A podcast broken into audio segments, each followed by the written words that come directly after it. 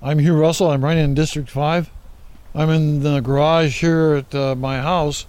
I was born and raised in Seattle and uh, lived here and I was in the service for two years, but most of my life except for traveling.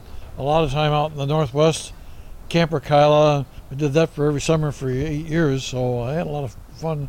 And then mountain rescue along with it. So I spent a lot of time in the outdoors here. Well, I'm a homeowner. I've been here for 43 years, so I'm established in the neighborhood. It means a lot to me. I always spend a lot of time working on maintaining it. Well, you take care of your house, you take care of the city property, you're representing the city, you're going to take care of their uh, land use or uh, however they're going to handle the city. Look out for the physical property. Down the hill, you have the Seattle Police Department.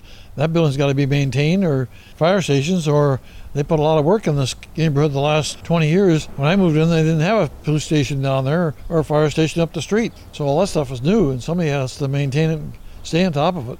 So that's the big thing there, stay ahead of uh, the maintenance. If I'm elected, I've physically worked on these things myself when I was uh, with the water department, did the labor work and all types of things there. So I know what it takes to fix these things. And we had to fix a lot of ourselves, tearing up uh, water mains and tearing up uh, services. So you know something about how these things get fixed.